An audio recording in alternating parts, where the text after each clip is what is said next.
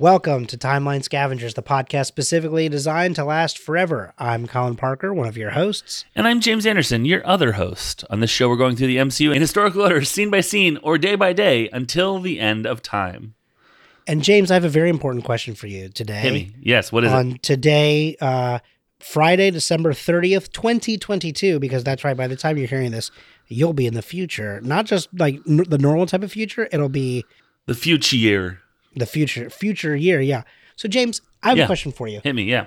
What are we going to do when we are publishing our podcast and in a year or I guess sometime by the uh, uh, the same year that this uh, episode comes out, the published book for the official MCU timeline uh, which is titled Marvel Studios: The Marvel Cinematic Universe: An Official Timeline, uh, described by Anthony Breznican, Amy Ratcliffe, and Rebecca Theodore Vachon. Vacon. Vacon. One of the one of those. Vacant, Um, fancy vacant. Maybe. It is described as the definitive filmmaker endorsed guide to the MCU and its timeline. Uh, but the book will contain more details than just the chronological order of things. So, what if we're reading through that book and they disagree with us on something? Uh, Well, how, how are we handling that? I mean, Considering step, they're step one, have them on the show, okay. any or all of them. Um, uh, Step two, tell, tell them how they're wrong. no, just you know, hey, what's what's up? Why why weren't we consulted on this? I guess is sort of what I'm saying. Um, two, do you know the rules of basketball? I guess would be the, the second question. Because that's And- honestly, according to the wiki, that's very, very important. Yeah, you know. it's it's just like credentials. It's the brown skittles of uh, MCU chrono- chronology. Um, and brown skittles that was wild. Whoever whoever just let me say that is uh, is wild. Brown M and M's. Um, they're not brown skittles. What would that taste like? Coconut. Okay, so uh, the third thing is that uh, if we disagree with them, as with the um, MCU Wiki and the Shang-Chi 1940 fiasco, I'm happy to print addendums if their reasoning checks out. Sure. Like if it's Sure. like, I mean, but the thing is that they don't, they won't need to have reasoning because it's definitive. So they just can say it's a, it's a, it's a primary source. So they won't have to be like, well, because of this, this, and this. They can just be like, it's this. It's December But if they 2nd. just retcon something and they go, "Hey, uh, this is now in 1946 instead of 1948," right? We can be like, "But right. it, they literally reference something that happens in 1946." Yeah. Huh? You know. Yeah. Anyway, And uh, and then of course the the fourth and final part of dealing with that will be uh, the, that we will be putting in addenda, uh, Uh-huh. including like Agents of Shield and things that have been grade decanonized, like uh, decanonized Right, possibly correct, officially, correct. but uh, not not in term not on our terms. I would listen. I'm not gonna say we'll make like PDFs for you to print out and put into your own books, but uh, that I would don't know. actually kind of rule. yeah, That'll probably actually finally get Marvel's attention, and it will not be in a good way. not be in a great way. But it'll be like uh, Catch Me If You Can, where it's like we get in trouble and then they hire us. That oh, that see, I like that. I like Yeah. that idea. I mean, I genuinely am kind of like. It feels like they didn't do any research because genuinely, I do kind of I and I'm. This is not a joke. There is a small bit of me that feels just a little insulted that we actually weren't contacted. uh, anyway, Even to blurb it, you know? yeah, I mean, it's just I feel like yeah, I mean, at the end of the day, I feel like the two things that probably should give us sponsorship money more than anything else Yes. is Disney Plus because we're constantly being like, here's the link to the episode, here's this, here's that, right? For we sure. are giving Disney Plus views Yes. Absolutely. in in the double digits. Much, yeah. Uh, you know, uh, and I think that they should take that into account. Uh, and Mhm. also, I think this book, once it comes out, there's no way that book shouldn't be giving us a sponsored ad read every week. You know, Absolutely. I mean, like, because the thing is that, like, if there's a, a like, okay, so they say, oh, that um that Xu Wenwu thing where they they kill the guy on the parapet, that's this year, not that year. I'm happy to go forward with with things that that I'm sort of wavy on about that. sure. Absolutely. Let's give me, you know, give me all that that that info. No, no, no, no, no. But like, um, yeah, they should. We should be partnering up with them. Like, I feel a little bit like we're young Avengers and they're the Avengers and they're trying to uh, shut us down. Yeah, a little bit. So, hey, give this iron lad Uh-huh. an ironclad reason to be put in Marvel history. There's nothing more to say. That is the best that you've you've said it. Uh, it was that was my best attempt. Uh, and listen, I'm I'm hopped up on ironclad. Dayquil and Coca Cola right now, so I'm hoping I'm hoping it makes some sense to somebody.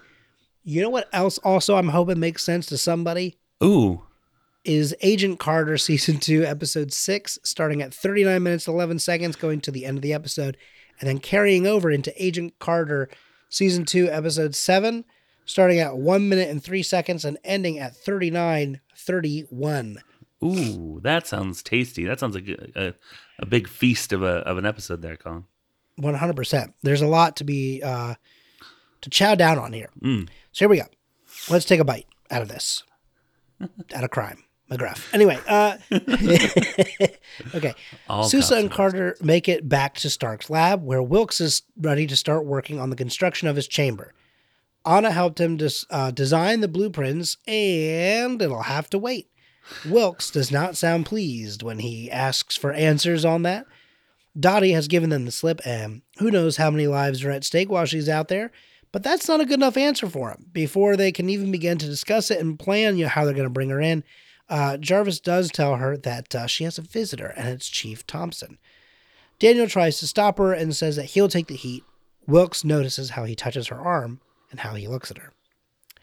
So Carter slips into a robe and then goes out there and plays coy. And they play a quick round of wits until Jack obviously loses and finally asks what she is. Uh, sorry, asks sorry rather about what he is there for. He asks her to go to New York with him and to stop chasing boogeymen down into the quicksand, which is what a sentence that is. Um, Jack tells her it's okay to be wrong from time to time. She says that she has been wrong before, but not this time. He asks her what she's willing to bet on it, and he's she sorry she says all of it. He tells her that she'll lose, and that when she does, you'll never see it coming. Tuck that quote away for a future date, by the way. I'm just I, I'm calling it now.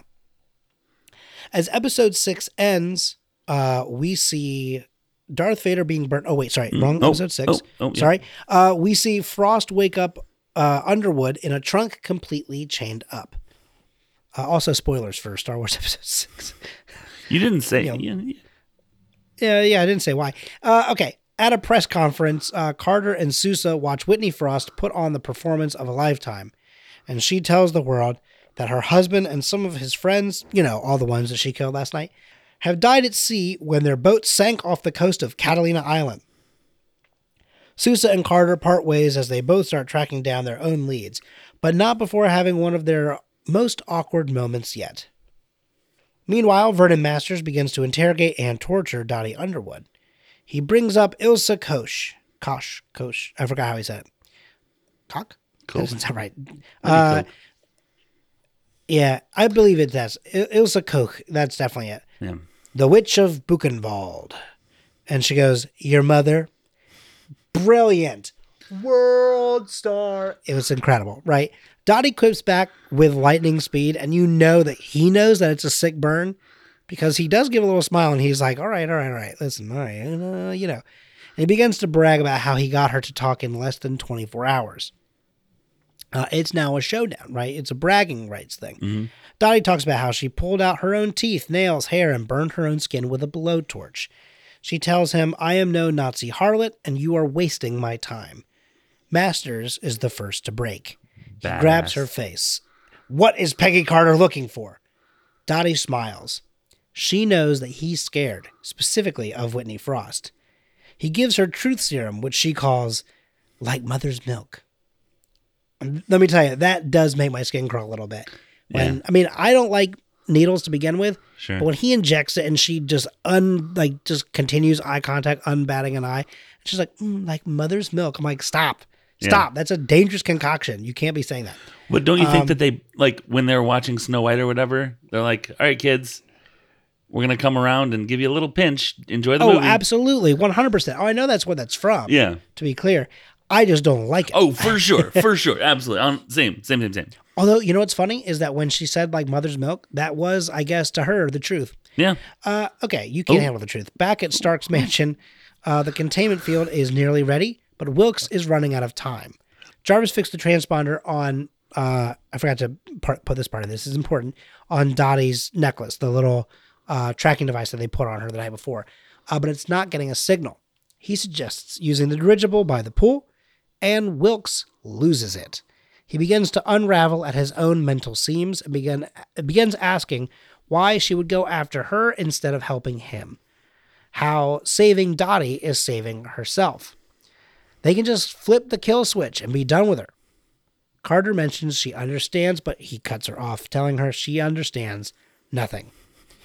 After he finally settles down, he apologizes and said that he isn't thinking straight. Anna, Jarvis, and Peggy share a look. For Dottie, things are also not working. The truth serum goes away, and she mocks him, saying, Go on, ask me another one. You're really close to breaking me.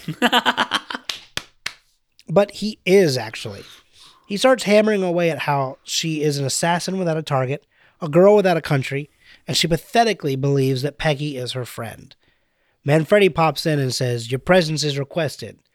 I didn't put this in, but again, just the way he's like, I'm busy. And then he's like, You want, say, he says, You wants to go, tells her that? or whatever. Or I forgot how he says it, but he says, uh, He says, you want I should go tell her that? Yeah, you want I should go tell her that, right? Yeah. And then he's like, mm, and then he walks off. It's great. Dumbass.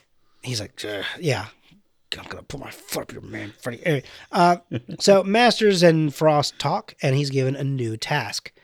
Frost then interrogates Dottie. For the first time since dealing with Peggy, Dottie is not in charge. Whitney tells her that her tracker is disabled and that Carter isn't coming. She starts to use her powers on her and then releases her. It is incredibly painful. And upsetting. Like, Uh, yeah. Oh no. Visually, it's horrifying. yeah. Um. it- yeah. I won't even get into that. But Yeah. she does break. Yeah. She tells her everything from how Peggy wanted Frost blood, that Wilkes is alive but a ghost. The list goes on. Frost determines that she is still helpful and still useful and keeps her alive. And now, the moment we've all been waiting for. It's experiment time. That's where a little jingle would play, probably. I probably won't do it. Uh, the machine is brought to life, and Peggy adds the zero matter. After some brief struggling, Wilkes falls to his knees and his palm hits the ground, but making an audible sound. It's a little slap on the concrete. He stands, they shake hands, and then, of course, passionately kiss. Anna says she'll make him a feast as he hasn't eaten in days. Giving one of the best little moments for Jarvis in this episode where he's like, I've never had Hungarian food. 'Cause she says, you know, she's like, I'm going to go make a Hungarian feast. He's like, I've never had Hungarian food. Is it good? And then Jarvis makes sure that his wife is out of the room and then goes, "Eh." it's very subtle, but it is very funny. I said, uh, Yeah. oh yeah, man. I looked her straight in the window of her soul and I said, eh. uh, so okay. blah, blah, blah. Uh, as they talk and celebrate, there's a hit on the tracker. Carter calls Sousa, who does the classic "Hello, mother." Yes, I'm sleeping well, thank you. Uh, that kind of routine. Yeah. And that's how Carter recognizes that Masters is at the SSR. Uh, and he wants Sousa to find the very nuclear materials, the uranium rods, uh, that the, he helped steal just a few episodes back. Jarvis and Carter prepare to go after the tracker, and while Jarvis seems skeptical, she knows full well that they're walking into a trap. They go and spring that trap, get taken prisoner, and find themselves with Dottie. As they try to get information from each other and also break free, Anna and Wilkes have an outright feast, with Anna at one side of the table and Wilkes in his containment field. Anna confides in him about worrying about Carter and Jarvis when they go off on their escapades. She notices that it's getting more dangerous each time, and she misses the lie from when she didn't know. Speaking of growing danger, Carter and Dottie's conversation heats up, with Dottie asking her if she knows just how far the rot goes in the SSR, almost as if this is somewhat near the time of Winter Soldier. Um, Jarvis breaks free. Freedom! And then panicked. Carole Lombard. They look at him. The code for the device 342434. Carole Lombard's measurements. Like a fool, I accidentally put in Barbara Stanwyck's measurements 332333, which is a completely different function. Together, Dottie and Carter ask, What does Barbara Stanwyck do? Well, naturally, that's the code for Kaboom! Ah, ah, oh, oh, screams echoing above. A delayed detonation. I realized that because I was, you know, trying to condense for time, I did leave out what this device is that just exploded. It is a device that they said they were going to use to help them in their, uh, you know, springing of the trap, and that they were going to go take out some of the goons. Basically, what you did is you put in a code, and then you flipped a switch, and it took like two seconds to power on, and then it would send out this huge concuss- uh, concussive blast and knock people out, basically, out and away, really. Right. Um, and so when they get there and they go to use it, he keeps putting in a code and it doesn't work. And he keeps putting in a code, doesn't work until they are literally right on them. And she's like, well, there's only one thing left to do. And so she drops her weapon, realizing that they are, you know, taking control of whatever. Right. And then that's when he's like, oh my God, wait a minute. I realized that I've put in the wrong code. They were like, well, what's it for? Well, of course, it's naturally a kaboom Yeah. a delayed detonation. Oh, God. So once topside, they discovered that the trap wasn't set for them, it was set for Wilkes. Mm. Uh, back at Stark's, Whitney Frost enters. Wilkes and Frost talk. She's impressed by the zero matter and how it affects each host differently, and even more impressed by Wilkes' invention. She asks what happens if he steps outside of it. He doesn't respond. She says they took something from her and she wants it back. She tries to unleash the zero matter and pull it out of him, but he actually ends up absorbing some of hers. She finally breaks it off. She is kind of hurt by this, but also very excited. She then appeals to him as a marginalized scientist. But he isn't convinced all the way, so she ends up knocking him out. Uh, and Manfredi is there to help move him. Anna and Sousa talk about Jarvis not being back yet on the phone. She's worried, and that's when she hears Manfredi and Frost down the hall. As she investigates, Sousa is attacked by men in ski masks. They beat him mercilessly and leave him bloodied and beaten. Anna confronts Manfredi and Frost. Manfredi pulls a gun. Anna tells him that Wilkes will die if they take him. Frost says that he needs answers, and they will help. Carter pulls up. Frost knows that Anna will slow them down, takes the gun, and fires. They rush her to the hospital, and she is carted off. As we see this horrifying scene unfolding, a cop approaches the boot of the vehicle where there's a small rustling. That's when there's another call for help, and when they rush out, the cop is down, and Dottie is in the wind. Yeah. Carter leaves the cop and says, "Don't open this. I don't care what happens. Don't open this trunk." Right. And and of course, he's going to look. yeah, Yeah. patriarchy. Absolutely. Um, so uh, I've got a couple little notes, uh, Can- but I wanted to know what you th- either thought or if you had any notes or whatever for the episode. Um, I just I love Anna so much. I think is Mm-hmm. um I said God Dottie's a badass, but Whitney is terrifying because like you can you know she's a badass when dealing with you know m- masters. Um, Right. and then Whitney comes along and it's like it's I, I was reading this comic book that Spider-Man was like out in space with the Fantastic Four and he was like, Look, I'm good for when like the lizard attacks City Hall. I'm not good for when the aliens are needing to, like the giant robots need defeating. I need, you know, and you know, he is and he's he's whatever. But like I feel like she's sort of like that, where it's like if it's terrestrial, like street sort of uh, interrogation, Sure. I'm good. I don't know how to deal with this alien shit. So, uh, I also think it's it's incredible too, right? Because like I think she knows that she's you know a little bit of a freak show, but like you know because she's seen this in action. But it's also like a thing of like at first because she's sort of trained to not be afraid of of this, right? right. Like she thinks it's funny that Vernon Masters is, you know, afraid of her. Yeah. And she's like, okay. But once she experiences it, she's like, oh my God. And like, you know, I wouldn't say she's afraid of Peggy, right? Yeah. I would just say that she respects her. Just challenged Right. by her, maybe. right. Yeah. Because that's part of the thing, right? It was, you know, there's a conversation about, you know, you can't be afraid of her or whatever, or, she- Yeah. you know, you can't have fear because then, you know, she'll, you know, she'll walk all over you. Right. and that's sort of why she's able to walk all over Vernon Masters, right? Like he's afraid not of her, but at least of Whitney. So she's like, okay, if you're afraid of her or whatever, like then, you know, and I'm not afraid of her, then like that means I must be above you, you know. Right. But once she witnesses it full hand, she's like, oh, actually, psych, I never want to do that again. Yeah. And like, you know, this is someone who would never be broken. Right. She's designed to not be broken. Right. And she folds like a goddamn, you know, folding chair Uh huh. at a wrestling match. She's Yeah. like, nope, Right. psych. Here it is. Yeah. Here's every piece. Of, would you like my fake social security number as well? Yeah. You can just have it. Yeah, exactly. Uh, the other things I saw, oh, Anna or Anna and uh, Edwin Jarvis watching Wilkes and, and Peggy kiss, sort of almost like a like a a payoff for when they kissed like really close to her. It was sort of like a payoff, Oh, yeah. like we like to watch too, sort of deal. Um, Okay. Well, well, I on. mean, you know, well, I let's just move on. Let's move quickly on. Um, when uh, so Jarvis calls the device uh the jitterbug because it makes people dance, um, and uh, and he says it may save our bacon, and Peggy says, "Good, I quite fancy my bacon," which is uh a very good uh sort of noiry line. They're about to leave, and Anna runs out, and he's like, "Oh, you know, dear, it'll be fine." And she's like, "No, no, no. I thought a darker jacket more befitting a prowler." So she gives him a change of like a more That's a appropriate, great line, yeah. yeah. And then finally, this is sort of the prelude to something we're going to see in a little bit. But uh, I, I wrote Jarvis walking that line between friend and British colleague, where he's like, "So,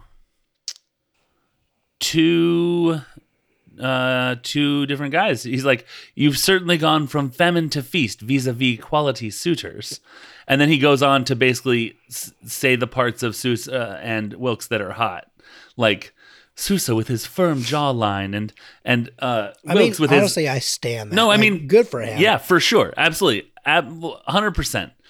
He doesn't hold back. He's he, what does he call? He calls Wilkes' smile like illuminating or something like that. Yeah. Like it's it's fantastic, but it's a weird thing because he's sort of like, look, I don't want to pry stiff upper lip and all that. Cheerio, pip pip, in it. But In speaking it, of in it, uh, like what's going on in it? Um, he's like, he's like, I don't want, I want to be there for you as a friend. I don't want to pry. Sort of feels like you're playing the field in a way that sort of is surprising to me. And then she's like, "What if you shut up?" And he's like, "All right, let's go." So that's that. That's not. We're not done with that conversation. Sure. Uh, it's going to be a couple days before we kind of get back into it, but you know, as you as listener, as you heard, uh, you know, stuff went down that we kind of took precedent a little bit. I think so. right. Uh, and that's all I have. I, besides uh, an Avengers ensemble, uh, a pretty hefty one because this is the first time we've looked at uh, episode seven. Um, I'm good. This is, you know, a lot happens, but it's, I mean, sort of speaks for itself. It's a good sort of action packed, scary interrogation. I love the um, Dottie and Carter sniping at each other and exchanging information and trying to get out of their bonds, and Jarvis doing it like like faster than both of them. Like, Right. yeah, What I also love is that again, like you know, like the whole time though with that, like you know, they're doing the thing of like I'm interrogating you, but also trying to break free of my bonds, right? And the whole time he's just going 32, 23, 33, right? Like, Yeah. like just going through the code that he had been putting in, like right, he's like, this is definitely the code yeah, until he you know he breaks free and has that. Now, James, Yeah. I've got a few notes here transition. Yeah, perfect. Uh, that are quick actually, and it is related to that code actually. Oh yeah, I'm not going to start there. I'm going to I'm going to actually start with the San, uh, Santa Catalina Island. Oh, yeah. uh, Wrecks. Uh, because I was wondering, you know, like how often does that sort of thing happen? Well, it actually happens quite frequently.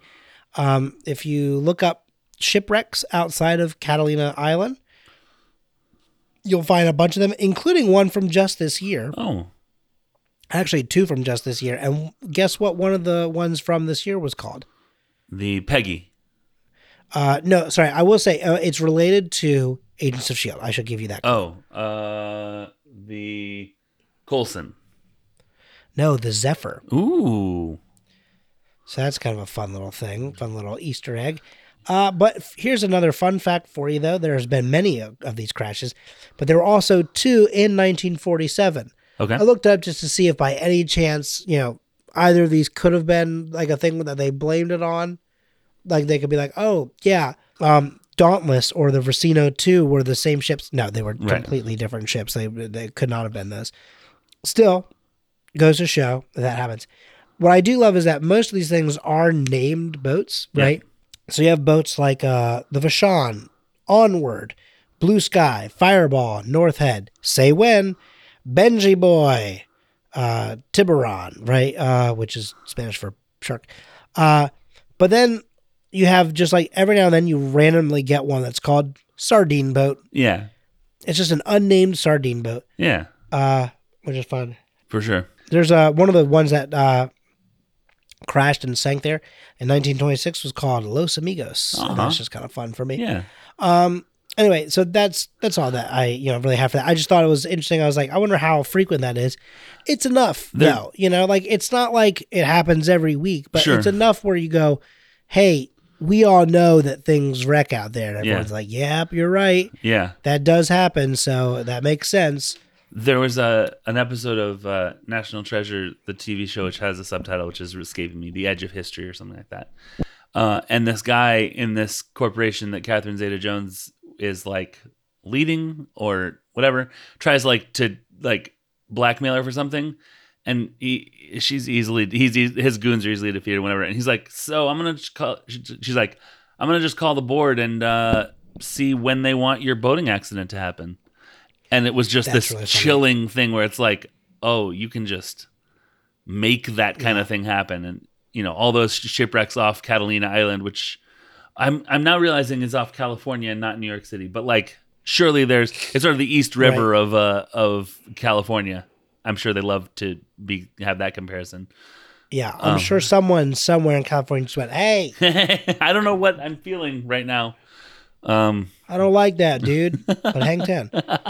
Um, whoa, that was not gnarly, that was bogus um whoa, I'm not feeling the gnar right now. Ilsa Kosh Kosh Coke Coke, I believe. I believe. It was Ilsa Coke. That's definitely it.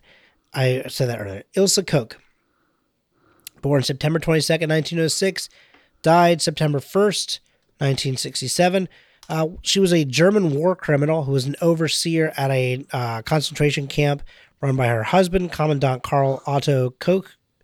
Um, she was working at Buchenwald uh, from 37 to 41, and she just was infamous for her sadistic, brutal treatment of prisoners. And she was one of the first prominent Nazis that was tried by the U.S. military, uh, which you know leans in pretty heavily to what he just said because it's in 1947. that Yep. This, you know, so you know this this all does sort of track for for him and his his uh his stuff. I'm not going to read through her war Right. crimes and the things that she did because we don't need to give that a um we a platform. But I, I do think like the reason that I'm bringing up those specifically is that he says it and like they kind of tell you just a little bit about it, but like when he brags about having done this thing, it's because it she was truly a awful person. We, uh, I don't know if you remember this, Colin, but Dooley went to go visit uh, that Nazi general at Nuremberg, and we talked a little bit about Yeah. how the Nuremberg trials would have been like in full force in like spring '46. So it makes sense that Mar- Masters has this on the mind, even though it's sort of, I believe, winding down in the summer of '47. I think it would finish up in like '47 or '48. Right. like, Right. yeah. So totally adds up historically. Absolutely. Um so okay, so there's one other thing to mention here, and that is Barbara Stanwyck. Hell yeah. Okay. Uh, I've got a couple theories here because let me tell you, the way that they sometimes write jokes in this show, you go, okay, that's got to be kind of like, I mean, as much as we make the joke of like 1940s, whatever reference, right? Right. Surely this is that, right? Like you're like, this has to be a 1940s explosion reference, right? Let me tell you, it Like is. was a uh, bombshell sort of deal. I don't know that now. See, that's actually a possibility that I hadn't considered. But like to me, a bombshell doesn't necessarily mean it's that delayed of a detonation, right? Right. But here's what I have for you: Barbara Stanwyck uh, was an American actress, model, and dancer, uh, a stage, film, and television star during her 60-year professional career. Um, and she really, uh, hang on, I want to read a quote about her uh, that I relate to heavily. She only lives for two things, and both of them are work. And I was like, oh, God. Yeah, I feel that. Uh, so, one of the big things that happens with her, right, is that she started her debut on stage in the chorus uh, as a Ziegfeld girl. Yep. Uh, and she did that for a number of years before, sh uh, I think like six or seven years before she actually finally broke into uh, talking pictures. Mhm. So that is my first potential option, right? Oh, it's like a That- delayed. Okay. Yep. You know that that she she you know like the the literal at this point nowadays a common phrase of like someone's career um getting larger or whatever we call that blowing up, Right. right? Oh, this blew up overnight, Right. right? A TikTok goes viral and you go, "Oh wow, I had no idea this would blow up." Right. right? It's you know just like a common thing for us now. I think it was probably somewhat common back then. Um, but I was thinking maybe that's what it is, right? Maybe it's a thing of like, oh, she had a delayed detonation of like she was in the field, but then it took her a while to break free or break into it. But once Yeah, she did, it was like, hey, here she is. Plausible. Yeah. Uh, another possibility uh, for this could also be that she was uh, when she stopped being in movies and was then in TV shows. She was in a uh, like a western type of show called Big Valley. Okay. That TV show did have an episode titled Explosion. Mm. Uh, but here's a fun fact for you. I cannot find basically any kind of information about that episode because it's so old that it's just kind of like, yeah, this was a TV show back then Yeah. congratulations. You know, that's sort of how they handle that. Yeah. The another possibility is she was in uh, Balls of Fire, Uh huh. so maybe somehow that's Goodness somehow gracious. related to it. Um, another final possibility here might have been honestly kind of a sick burn about her marriage. Uh, and how it imploded much later, but it also wouldn't have imploded until a few years after this story. So I guess that wouldn't really make sense either. So I'm gonna leave that one off the table. Actually, Yeah. um, but yeah, I, I imagine that it has to do with either the Big Valley thing or the fact that like she was in the field for like six or seven years before she actually, you know, had a, you know, a, a, her glow up, if you will. Two possibilities occur to me, and I have nothing to back them up with because they involve a fictional character, as much of our um, speculation about historical stuff often does. Sure. Like, this is Howard Stark devised this device. So, if that was the delayed detonation or delayed self destruct, he could have, it could be a reference to either like she would let things simmer and then blow up, like get angry all of a sudden out of the blue, That's possible. or yeah. there's uh uh it took her a long time to um detonate yes, I understand. Yeah. Yeah, sure. yeah well, there's nothing backing that up or anything but like yeah Whereas I like both of those because that does kind of add some fiction to the Yeah. to the world. I think the reason why I I would imagine it has to be one of the things that I had first brought up is yeah it's because of the way he says, well, naturally it's right right. And like if they don't know Stark's involvement with these people, why would you say it naturally? It's because of you know I, I don't know, and that could be wrong because also sometimes it might be like, well, we all know that he was in a relationship with her. Right. Everyone could be like, actually, no, we didn't. Like he's in so many tabloids, it's kind of hard to keep up. And it's like, Right. oh, oops, well, I've just revealed something. Anyway, and and Jarvis is often saying like well of course this it could be a dry British humor thing absolutely yeah but I like I like that there's a bit of an ambiguity there and I think it's I feel like it's definitely it's definitely winking at us and I don't know why sort of deal and I like that a lot it's kind of a fun yeah, when someone's like messing or joking with you, they're like, right, and you're like, wait, I don't remember this reference. What are you? Huh? And they're like, eh, Huh? eh? and you're like, that to me, bud? I don't know what you're talking about. Oh, you do, Do you have remember the right person? Classic you not remembering. Oh, is me not remembering part of it? I don't. What is this? Is that a part of the thing? I think we've talked about this before, but it's like I was talking about this with my mom just the other day. But like a relatable joke that like I now kind of hate or whatever, but somewhat related to this, right? Is the joke of like, um, there's nothing worse than like looking up the symptoms of Alzheimer's just to find that all the links are purple, yeah. yes. Yes. and yes. you're like, uh oh, yeah. uh oh, oh no, uh oh, uh oh, oh boy, oh gosh, oh no. But other than that, I have no other notes for this scene, this segment, this bit. A lot has happened, and I Sure. it's it's okay. I got to point out, almost every episode of Agent Carter, we go, a lot happens here, but it's also because we're not usually when we're in movies, for example, are we covering like 30, 40, 50 minutes worth of Right. footage in one go. And hey, listen, listener, if you are watching this episode, you know, watching the, the timestamps that we said at the beginning, and something happens that we didn't talk about, tweet at us. Like hit, hit us up. One hundred percent. I, I want to talk about the things. It's just we're sort of you know some the things that occurred to us that sort of struck us. But there Right. there are so this show is robust, and I mean, I feel like that's sort of of also for like all the stuff we do, anything right? Like sure even when we get to a scene that's only two minutes Sure. in a movie, we're gonna focus on like X, Y, and Z, and someone could easily be like, um, okay, obviously I already knew know that this does happen, right? But like in Avengers, when he does the whole like that guy's playing Galaga, he thought we wouldn't notice, right? Like if we somehow forget to mention the fact that once that scene does end and everyone leaves, the guy does in fact go back and starts playing Galaga, Sure. right? Like if we forget to mention that, and like someone wants to comment to us of like, actually the funny thing is that like that wasn't just a bit like the guy was actually playing, you know. Some people think that it's just him trying to distract while he's, you know, hacking the mainframe and stuff, but actually he it's an actual observation. Now, if you say that because you think it's a fun fact, please do that. If you want to do that thing where it's like, well, actually, yeah. okay, maybe maybe calm down a little bit Sure. on that front. Here's here's here's a good way to do that. Uh, fun fact: colon, and then end it with a smiley face. I will not take Yeah. that as a sarcastic sort of um. Actually, I will take that as a oh awesome, cool. All right. Well, hey, before we get out of here, why don't I do a quick Avengers ensemble? Avengers Ensemble. All right, hold on. Wait, Wait, Colin, real quick. 32, 23, 33. That didn't do Right. anything. Nah, we'll come back to it. It's fine. All right. Okay. Um, okay, so Avengers Ensemble, uh, nothing really, no, no real, no new people or anything at the end of episode six. Uh, so getting into episode seven, it's called Monsters.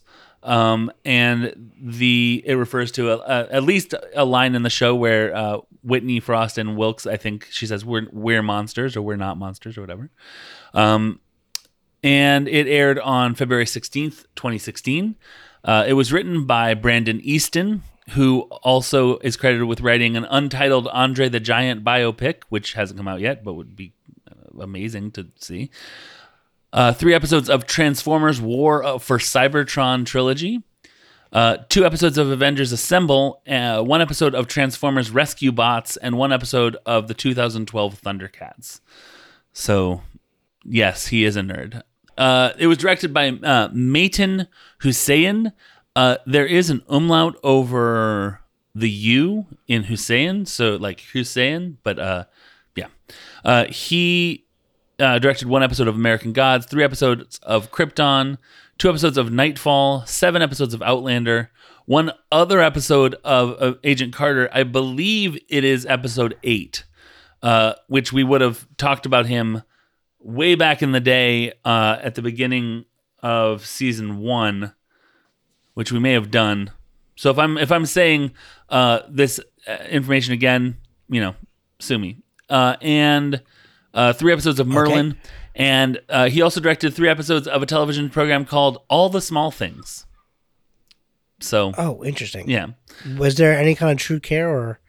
uh, no, I- it is about someone coming home and uh, their partner has left them roses by the stairs Oh, it's surprises that let you know that someone cares. and is murdered. All right, so guard two. Oh. Whoop. okay, So weirdly, here's something weird. On the credits, there's a guy named Sean Bolger who is credited as guard two. Then there's another person who is credit who is uncredited as guard. It's really weird. It's like um like Blur's song two. There was no song one. I mean, presumably there was, but th- that didn't happen. You know, that didn't exist. So the the guard two is the one that got the credit, and then guard uh, guard original recipe had to put in his own stuff. So uh, guard two is played by Son- Sean Bolger, who was in three episodes of Adam Ruins Everything, and one episode of cool. the 2017 Twin Peaks.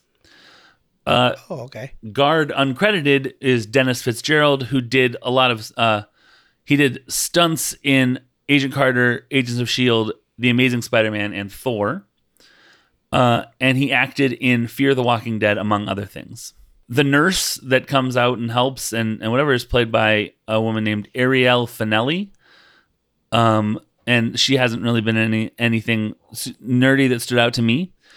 Uh, the LAPD officer who uh, gets got out of the trunk by Dottie, Dottie Gotti, that's nothing, is a guy named Alva Loomis. Uh, his first role was in Little Miss Sunshine in 2006. He was 47 years old. Got into the game for him. late. Yeah, absolutely. And A delayed detonation. uh, indeed, indeed. Um, and now here's some a little bit more talking before I say this next fact, which is that he uh, Okay. he did pass away in April 2021. oh no. So you know, but I mean, like he got into the game late. He did a believable job here. Of you know, yes, sure, I'll I'll not look in this rumbly trunk. Sousa proved that uh, cops look in the rumbly trunk, and she's like, "How do you know Sousa?" He was at the meetings. Okay, so then uh, the doctor, who is Doctor Chung, who we will see, you know, in the next uh, the next day as well, uh, is played by a guy named Tom Choi. Uh, and he has the robust. He wins the sort of robust resume uh, award for this episode. Uh, he was, uh, in, he's been in a lot of video games. Um, he was in Full Metal Alchemist: Final Transmutation, Full Metal Alchemist: The Revenge of Scar, which is the Lion King crossover. Uh, he was in Squid Game, um, and uh, spoilers for Squid Game. He was like uh, frontman, so he was like the the bad guy that we thought was the bad guy until we found out the bad guy was the other guy. And spoilers of Squid Game, which is funny because I saw his picture and I saw he was in Squid Game. I was like, hey, is he the? Oh yeah, he is. Okay. Um, Fallout seventy six, Steel Dawn. He was in that. Oh, cool. Yeah. Yeah, yeah, yeah. Um, oh yeah, Tom Choi. Right, right, right, right. Um, No, no, no. But I mean, no, like, no, I, no, I, I know. recognize the. I think it would be amazing if he did that. Um, he was in 20 episodes of Teen Wolf. Uh, he was in Batman Arkham Knight, Mortal Kombat X, Mortal Kombat 2011. I believe Mortal Kombat X is a video game and Mortal Kombat 2011 is a movie. Um, one episode of Chuck, one episode of The Forgotten, which is a uh, TV show that I watched that is not about cults, but it is about stalking. I don't know. There was two two shows. One of them had Kevin Bacon. I think it was this one. Anyways, uh, one episode of 24, one episode of Ghost Whisperer. He was in Mortal Kombat versus the DC Universe. oh, cool. He was in a movie that you and I made, and I don't remember doing this, Colin. The Adventures of Big Handsome Guy and His Little Friend. Oh man, that's wild. Yeah. Yeah, I don't know- I don't remember. that you're. Yeah, I don't. Tom. Oh wait, wait, Tommy Choi. Oh wait a minute, that guy. The studio, the studio didn't say that we could announce this yet, James. Uh, he was in. You're like it came out ten years ago. Exactly. I'm going backwards. Uh, yeah. Whoops. oh no, I missed my my email never came. Um, he was in one episode of Bones, and he was in Minority Report, the movie, not the TV show that I think they made a TV show of it. Anyways. Yeah, they definitely Okay, did. good. And then in the wildest credit, guard number one didn't get credit. I just want to reiterate that before I say that Oh, okay. the man who who runs in and says that the cop's been shot, that we see him down a distant hallway, saying, "Hey, there's a cop that's been shot down here. Hey, cop! Oh my God, what's this guy doing? He's been shot." And that's his whole role. Is credited as man, and he is played by a person named Myles Greer with a Y, M Y L E S. Uh, and I didn't see anything hugely nerdy in his resume. Um, mostly yelling down halls. Like throwing a shout down the hallway. You Mi- know. Yeah, Myles Hallway Greer, they call him. Um, so dumb. All right. Uh, hey, I'm gonna take us out of here, Colin. I'm just gonna Please get us. do. I'm gonna get us right out of here. Um, I would like to. Yeah, let's head out west. shall I? Yeah, let's. Oh, let's do head out west. Shall I do a podcast recommendation, or what should I? What should I do? Yeah, let's do a recommendation. I can't remember the last time we did one. Great. I would like to recommend Newsies Minute. Um, this is a show that my friend Aaron and I did. It was our uh, our pilot episode into being on the Scavengers Network. Newsies Minute is a, is a uh, by the minute uh, podcast, so sort of like this, only broken down exactly into each minute uh, that my friend Aaron and I did. Uh, it has been remarkably successful. Our target audience is um, middle school girls, and they are a, a bold and strong uh, force. No, I mean yes, but also uh, we get a lot of uh, like you know theater kids, of course, and A lot of Tumblr users. a lot I'm of Tumblr. Exactly. Um, they tell us that that they are reblogging, and we're like, that's this is an email. Um, and uh, just a it we are Aaron and I are working on a project. So we've been asked to commit com, uh, contribute a chapter to an academic work on Newsies. Uh, that uh, here's a fun thing about uh, not sharing any information about it. I don't know the title of it or anything about it that would identify it, but Oh, good. it is a thing that Aaron and I are going to be working on, uh, talking about the podcast, surely mentioning Scavengers Network. Anyways, uh, I just think that if you like the movie Newsies, which we've found is a very interesting demo of like people that are roughly Aaron and my age, or people that were in theater in anywhere in there, or people that love the Broadway show and were like, hey, there's a movie too. It's a weird sort of bipolar sort of deal. Come come listen to us on News Minute. It's where you'll see a lot of things on that show having their genesis that then I brought over to this show. Uh, historical stuff and and how I do oh they were in this and they were in that. Um, all sorts of stuff, but with my best friend Aaron and not Colin. So, James, um, before we head out, I just have one quick question Yeah, yeah. for you. Um, earlier, you put in a code, but uh, it, it still hasn't worked. What's what's the deal with that? And actually, it was a delayed Excelsior. Okay. Um, as always, I'm James Anderson. I'm Colin Parker. Excel. Excelsior. Excelsior. Excelsior.